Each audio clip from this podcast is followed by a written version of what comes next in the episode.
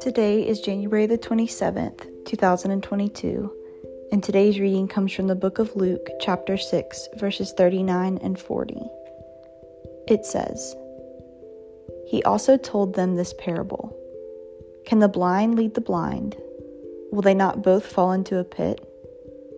The student is not above the teacher, but everyone who is fully trained will be like their teacher. That's the word of the Lord, and this is the word account based on the scripture. It's our command to lead other people to Jesus, right? I think we can all agree in that truth. But how are we supposed to encourage other people to follow Jesus if we are not even in pursuit? The only thing more dangerous than not leading people to Christ is leading them in the wrong direction and claiming it's God's way. You are not just blatantly disregarding your command, you are messing with people's fate. Because if you claim to be a representative of Jesus, but act nothing like Jesus, you could actually hinder their understanding. Do not claim to be on his firm foundation if you know that it is crumbling where you are standing.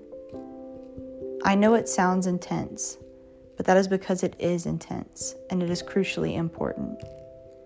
We cannot bring other people along on the wrong path if our directions are distorted. The only way to ensure that we are walking the right way is if we see Jesus a few steps in front of us. If you do not have him in your sights, then it is time to readjust.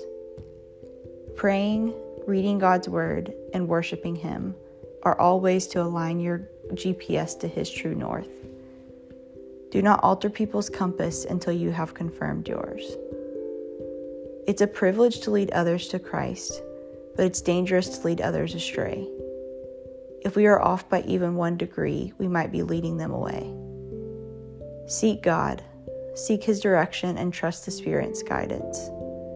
Don't encourage others to follow in your footsteps if you know that you are out of alignment. Amen.